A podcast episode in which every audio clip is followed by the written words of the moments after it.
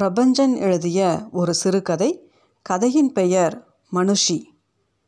அம்மணி அம்மா ஆப்பக்கடையிலிருந்து கொலையே நிகழ்வது போன்ற பெருங்கூச்சல் எழுந்து சேகரின் தூக்கத்தை கலைத்தது. அவன் எழுந்து பாயில் அமர்ந்து கண்களை கசக்கி விட்டு கொண்டான். கண்கள் எரிந்தன. இடுப்பில் தொங்கி வழிந்த கைலியை சரி செய்து கொண்டான். கையை ஊன்றிக்கொண்டு எழுந்தான். தலை சுற்றுவது போல் இருந்தது. முந்தின இரவு சாப்பிடாதது நினைவுக்கு வந்தது. கூஜாவிலிருந்து தண்ணீர் கவிழ்த்து குடித்தான். வயிறு குளிர்ந்தது மாதிரி இருந்தது. ஆணையில் மாட்டியிருந்த சட்டைப்பையை துளாவினான். ஒரு சார்வினார் சிகரெட்டும் முப்பத்தஞ்சு பைசாவும் இருந்தன. சட்டைப்பையை கொண்டு சட்டையையும் மாட்டிக்கொண்டு கீழே இறங்கி வந்தான். நாலு ஆப்பம் கொடுனா பெருசாக கிராக்கி பண்ணிக்கிறியே. நாளைக்கு கடை வைக்க மாட்டேன் என்று சொல்லி கொண்டிருந்தான் காளி அம்மணி அம்மாவை பார்த்து. துட்டை ஏட்ரா இன்னும் போனி ஆவல என்றால் அம்மணி அம்மா பதிலுக்கு. ஆப்ப சட்டியை எடுத்து போட்டு உடைக்கிறேன் பாரு. புடுங்கின நித்தம் நித்தம் நடக்கிற காட்சி தான் இது. காளி அவனுக்கு சற்றும் குறையாத அம்மணி அம்மாவின் குரலை கேட்டுத்தான் கண் விழிப்பது என்பது சமீப காலத்தில் பழக்கமாகி விட்டிருந்தது சேகருக்கு. ஆப்பு சட்டியை காளி உடைத்ததும் இல்லை அம்மணி அம்மா அவனுக்கு ஆப்பம் கொடுக்காமல் இருந்ததும் இல்லை. கிருஷ்ணன் டீ கடையில் கூட்டம் இருந்தது. அது ஒரு வகையில் சேகருக்கு ஆறுதலாக இருந்தது. இன்னும் போனி ஆகலை என்று கிருஷ்ணன் சொல்ல முடியாது. கிருஷ்ணன் அவன் முகத்தை பார்த்ததும் அருமையான கடும் மஞ்சள் நிறத்து சர்க்கரை கம்மி டீ அடித்து கொடுத்தான். டீ தொண்டையை சூடு பண்ணி கொண்டு உள்ளே இறங்கியது மிக இதமாக இருந்தது. காலி டம்ளரை வைத்தபடி கிஷ்டன் முகத்தை பார்த்தான். அவன் எங்கோ திரும்பி பராக்கு பார்த்து கொண்டிருந்தான். சேகர் அவனை நெருங்கி கணக்கில் எழுதிக்கோங்க என்றான். யாருக்கும் கேட்காத குரலில். கிஷ்டன் திரும்பி அவனை பார்த்து கணக்கு ஏறி போச்சு என்றான். அவன் கூடுதலான சப்தத்தோடு அதை சொன்னதாகப்பட்டது சேகருக்கு. திரும்பி வருகையில் அம்மணி அம்மாளிடம் மாடிக்கு நாலு ஆப்பம் என்று கூறிவிட்டு வந்தான். அறைக்கு வந்து சட்டையை கலற்றி மீண்டும் ஆணியில் மாட்டிவிட்டு சிகரெட்டையும் தீப்பெட்டியும் எடுத்துக்கொண்டு மீண்டும் கீழே இறங்கி வந்தான். வீட்டுக்குள் நுழைந்து இரு திசைகளிலும் பக்கத்துக்கு நான்காக இருந்த எட்டு போஷன்களையும் கடந்து அந்த அறைக்கு முன் வந்து நின்றான். குளியல் அறை கதவு திறந்திருந்தது. அந்த அறை கதவு மட்டும் மூடியிருந்தது வாயிலில் சின்ன தண்ணீர் வாளி இருந்தது. அந்த தண்ணீர் வாளி அஞ்சலையுடையது. அவளோ அவள் புருஷனோ உள்ளே இருக்க வேண்டும். என்ன ஃபோட்டோக்காரரே சௌக்கியமா கீரியா எட்டாவது போர்ஷனில் இருந்த எல்லம்மா கேட்டாள். வீட்டுக்கு வெளியே குத்துக்காலிட்டு மர சீப்பால் தலைவாரி கொண்டிருந்தாள் அவள். ஒவ்வொரு இழுப்புக்கும் சற்றே நரை கலைந்த சுண்ணாம்புக்காரை படிந்த தலைமுடி கொத்து கொத்தாக வந்து கொண்டிருந்தது. மயிர்கற்றைகள் சுருள் சுருளாக தரையில் உருண்டன. உம் என்றான் சேகர். எம்மா நாளாக சொல்கிறேன் என்னை ஒரு ஃபோட்டோ எடுக்க மாட்டேங்கிற. சின்னதாக அரியா பொண்ணுங்களை மட்டும்தான் எடுப்பே போல. எடுக்கிறேன் எடுக்கிறேன். எதை? அறை திறந்து ரப்பர் வலை அணிந்த கையொன்று வாளியை உள்ளே இழுத்து கொண்டது. இரண்டு நிமிஷங்களுக்கு பிறகு அவள் அஞ்சலைத்தான் வெளியே வந்தாள். சேகர் சிகரெட்டை பற்ற வைத்துக்கொண்டு தொட்டில் இருந்த வாளியில் தண்ணீர் முகந்து வைத்துவிட்டு உள்ளே புகுந்து கதவை சாத்தி கொண்டான். சேகர் குளித்துவிட்டு அறைக்கு திரும்பினான். ஆப்பம் மேசை மேல் வைக்கப்பட்டிருந்தது. அப்படியே தரை மேல் அமர்ந்து தட்டை எடுத்து வைத்துக்கொண்டு சாப்பிடத் தொடங்கினான். ஆப்பத்துக்கு தொட்டுக்கொண்டு சாப்பிட வெள்ளம் தூவி இருந்தது அம்மா ஞாபகம் வந்தது அவனுக்கு. வாரத்துக்கு இரண்டு நாட்களாவது அம்மா ஆப்பம் செய்வாள். முந்தின இரவே தென்னங்கள் ஊற்றி ஊற வைத்த மாவில் செய்த ஆப்பம் ஐயர் ஓட்டல் பூரி மாதிரி உப்பிக்கொண்டு இருக்கும். தொட்டுக்கொள்ள தேங்காய்ப்பால் எவ்வளவு அற்புதமாக இருக்கும். அம்மாவும் இல்லை ஊரும் இல்லை. பட்டண வாசம் என்று ஆகி கடன் சொல்லி அம்மணி அம்மா ஆப்பம் என்றாகிவிட்டது. பசிக்கையில் ருசி தெரிவதில்லை. பேண்ட்டை அணியும் முன் தான் நினைவுக்கு வந்தது. ஜட்டியை இரவே துவைத்து காய வைத்திருக்க வேண்டும். மறந்து போய்விட்டான். இருபுறங்களிலும் மஞ்சள் கரை படிந்த ஜட்டியை மீண்டும் சகித்து கொண்டு அணிந்து கொண்டான். உடனேயே அரித்தது. பேண்ட்டை அணிந்து கொண்டான். சட்டையை மாட்டிக்கொண்டான் கேமரா இருந்த பையை எடுத்து தோளில் மாட்டிக்கொண்டான் அறையை பூட்டி கொண்டு கிளம்பினான். கேமராவுக்கு இன்றைக்காவது ஆஃபீஸில் பணம் வாங்கி ஃபிலிம் போட்டாக வேண்டும். மத்தியானத்துக்கும் இரவுக்கும் சாப்பிட காசு தயார் பண்ண வேண்டும். ஒரு பாக்கெட் சிகரெட் மூன்று ரூபாய் விற்கிறது. ஆஃபீஸில் துணை ஆசிரியர் ஏழுமலை தான் இருந்தார். என்னப்பா ஊரில் தான் இருக்கியா? ஆளையே காணாமே என்றான் ஏழுமலை சேகரை பார்த்து. ஆசிரியர் இல்லையா சார்? வர்ற நேரம்தான் வந்துடுவார். அப்புறம் படமே கொண்டாட மாட்டேன்ற?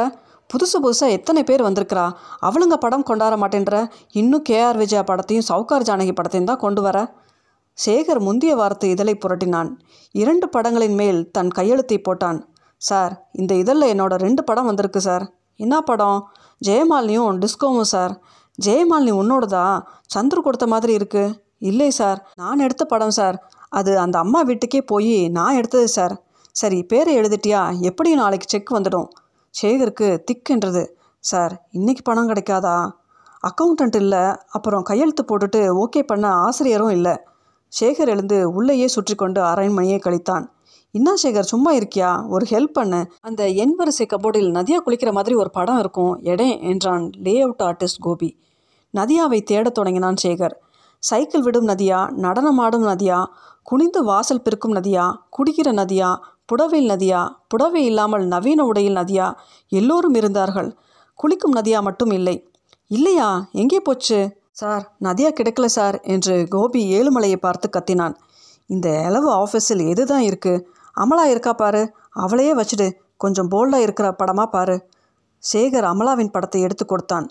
கோபி இன்னா பணம் இருக்கா? விளையாடுறியா? தேதி என்ன இருபத்தி ஏழு. பின்ன? மதியம் ஒரு மணி வரை ஆசிரியர் வரவில்லை. அப்புறம்தான் அக்கவுண்டன்ட் அன்று விடுமுறை என்று தெரிந்தது. கேமரா பையை தோளில் மாட்டிக்கொண்டு பத்திரிகை அலுவலகத்தை விட்டு வெளியே வந்தான் சேகர். பசித்தது. நான்கு ஆப்பம் என்பது இருபத்தி எட்டு வயது இளைஞனுக்கு ஒரு சரியான உணவல்ல. அதுவும் நான்கு ஐந்து மணி நேரத்துக்கு பிறகு அவை இருந்த இடம் தெரியாமல் போயிருக்கும் தான். வெயில் கொளுத்தியது. நிழலுக்காக பஸ் ஸ்டாப்பில் வந்து நின்றான் சேகர். பஸ் நிழற்குடையில் பஸ்களின் எண்கள் எழுதியிருந்ததன் மேல் போஸ்டர் ஒட்டி மறைத்திருந்தார்கள் சமூக விரோதிகள். சேகரின் கைகள் பரபரத்தன. அதை படம் எடுத்து ஃபோட்டோவுடன் பத்திரிகை தர வேண்டும் என்று ஒரு கணம் ஆவேசம் வந்தது. அப்புறம்தான் தன் கேமராவில் ஃபிலிம் இல்லை என்கிற நினைவு அவனுக்கு வந்தது. நிழற்குடையை ஒட்டியிருந்த பெட்டிக்கடையில் சிகரெட் ஒன்றை வாங்கி பற்ற வைத்து கொண்டான். மீதி இருந்த ஐந்து பைசாவை உறங்கும் குழந்தையை வைத்துக்கொண்டு பிச்சை கேட்ட ஒருத்திக்கு போட்டான். கோடம்பாக்கம் போகிற பஸ் வந்து நின்றது. கோடம்பாக்கத்தை நினைக்கிற போதெல்லாம் விஜயாவின் ஞாபகம் வராமல் போகாது. விஜயா அவள் காதலன் பக்கிரியுடன் கோடம்பாக்கத்துக்கு வந்த புதிதில் அவளை அவன்தான் படம் எடுத்தான். சில சினிமா பத்திரிகைகளுக்கு அவள் ஸ்டில்லை கொடுத்து பிரசுரிக்கவும் செய்தான். எப்போது சென்றாலும் ஏதாவது கொடுத்து உபசரிக்க அவள் தயங்குவதில்லை. ஏற்கனவே புகழ்பெற்ற மற்றும் புகழ் பெற துடிக்கிற விஜயாக்கள் நிறைய பேர் இருந்ததால் விஜயாவின் பெயரை லாவண்யா என்று மாற்றி அமைத்ததும் சேகர்தான். அவன் நின்றிருந்த இடத்திலிருந்து லாவண்யா என்கிற விஜயாவின் இருப்பிடம் சுமார் இரண்டரை மைல் தூரம் இருந்தது. பஸ்ஸில் தான் போக வேண்டும். பஸ்ஸுக்கு எண்பது பைசாக்கள் ஆகும். ஆகவே நடக்கத் தொடங்கினான். வியர்வையில் நனைந்த சட்டை பிசு பிசுத்தது. பசி வரும்போதெல்லாம் இப்போது அவனுக்குள் ஒரு வகை மயக்கம் வரத் தொடங்கியிருந்தது. யாரோ சிறுவன் முகம் பார்க்கிற கண்ணாடியை சூரிய வெளிச்சத்தில் காட்டி அவன் முகத்தில் அடிப்பது மாதிரி சூரிய வெளிச்சம் பளிரென்று அவன் முகத்தில் விழுந்தது. கண்ணை இடுக்கிக் கொண்டே நடந்து விஜயாவின் வீட்டுக்கு வந்து சேர்ந்தான். முக்கிய வீதியிலிருந்து கிளை பிரிந்து அவசரமாய் பள்ளமாகி போன தெருவுக்கு பெயர் மசூதி தெரு என்பது தெருவின் அடுத்த முனைப்பகுதியில் மசூதி ஒன்று இருந்தது. ஆகவே அதை குறிக்க அப்பெயர். தெருவில் பெரும்பாலும் பழைய நாட்டு ஓடுகள் வேய்ந்த பழைய வீடுகள் குடிசைகள் மிகுந்திருந்தன.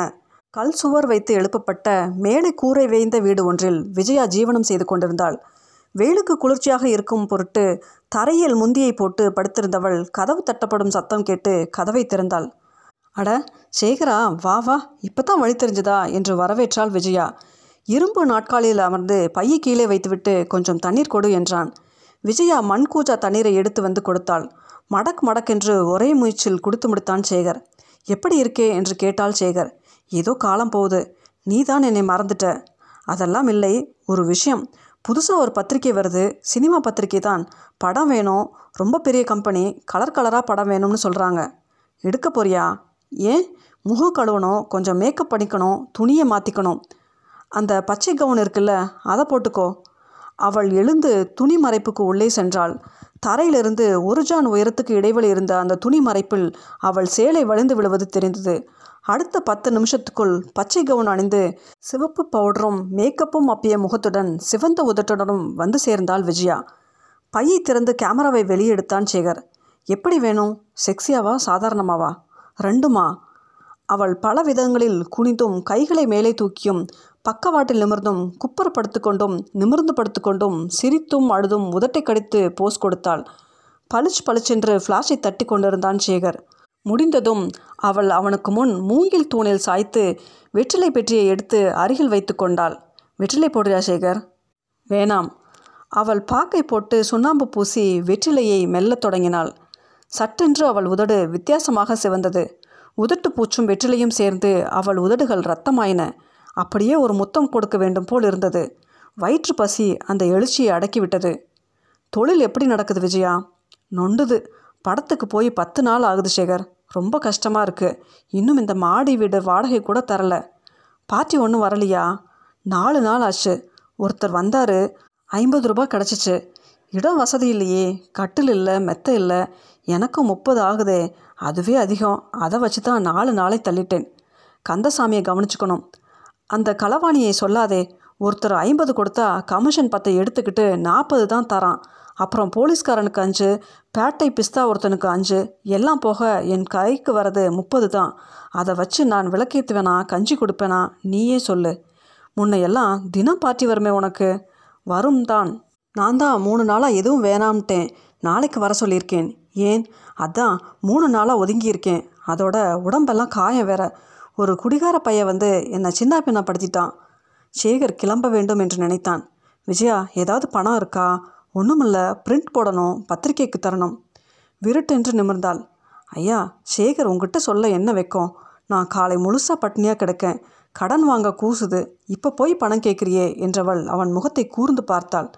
இரு இதோ வரேன் என்று விட்டு கதவை திறந்து கொண்டு போனாள். கால் மணி சென்று திரும்பி வந்தாள். வரலட்சுமி அக்கா கிட்ட வட்டிக்கு வாங்கியிருக்கேன். இந்தா அடுத்த வாரம் வா சேகர். ஏதாவது தரேன் என்றாள். அவன் கையில் ஐந்து பத்து ரூபாய் இருந்தது. நீயும் கொஞ்சம் வச்சுக்கோ என்று இருபது ரூபாயை அவளிடம் கொடுத்துவிட்டு முப்பதை தான் எடுத்துக்கொண்டான் சேகர். வரட்டுமா? படுத்துட்டு போறியா? வேணாம். சரி அடுத்த வாரம் வா. கண்டிப்பாக வா. ஏதாவது நல்ல சரக்காக வாங்கிக்குவோம். சரி. சேகர் கிளம்பினான். சேகர் கிளம்பிய சிறிது நேரத்துக்கெல்லாம் வரலட்சுமி அக்கா வந்தாள். என்னடி தலை போகிற அவசரம்னு படம் வாங்கிட்டு வந்த? பார்த்தா யாரோ ஒருத்தன் பையன் எடுத்துக்கிட்டு போகிறானே என்ன சங்கதி? ஒன்றுமில்லைக்கா. ஒரு சிநேகிதர்க்கா சிநேகிதன் பணம் கொடுக்கலையா? இல்லை நான் தான் கொடுத்தேன். தலைகீழாக இருக்குது நல்ல மனுஷருக்கா. படம் எடுக்கிறவர். நான் மொத மொத இங்கே வந்தப்போ என்னை படம் எடுத்தவர் இவர் தான்க்கா இப்போவும் எடுத்தானா? எடுத்தாரு. ஆனால் ஆனால் கேமராவில் ஃபிலிம் இல்லாமல் எடுத்தாரு. அவனை சும்மாவா விட்ட? பாவம்க்கா. கண்ணை பார்த்தா தெரியுதே சாப்பிடலைன்னு. சோத்துக்காக நல்ல மனுஷன் பொய் சொல்கிறாரு பாரு. அதுதான். விஜயா எழுந்து பூட்டு சாவியை எடுத்தாள். சாப்பிடலைக்கா? பாய்க்கடை வரைக்கும் போயிட்டு வந்துடுறேன். இந்நேரம் சோறு இருக்காதேடி. பிரியாணி இருக்குமேக்கா வரியா? நான் துண்ணுட்டேன் நீ போ. வீட்டை பூட்டுக்கொண்டு தெருவில் இறங்கினாள். விஜயா தெருவில் வெயில் குறைந்திருந்தது.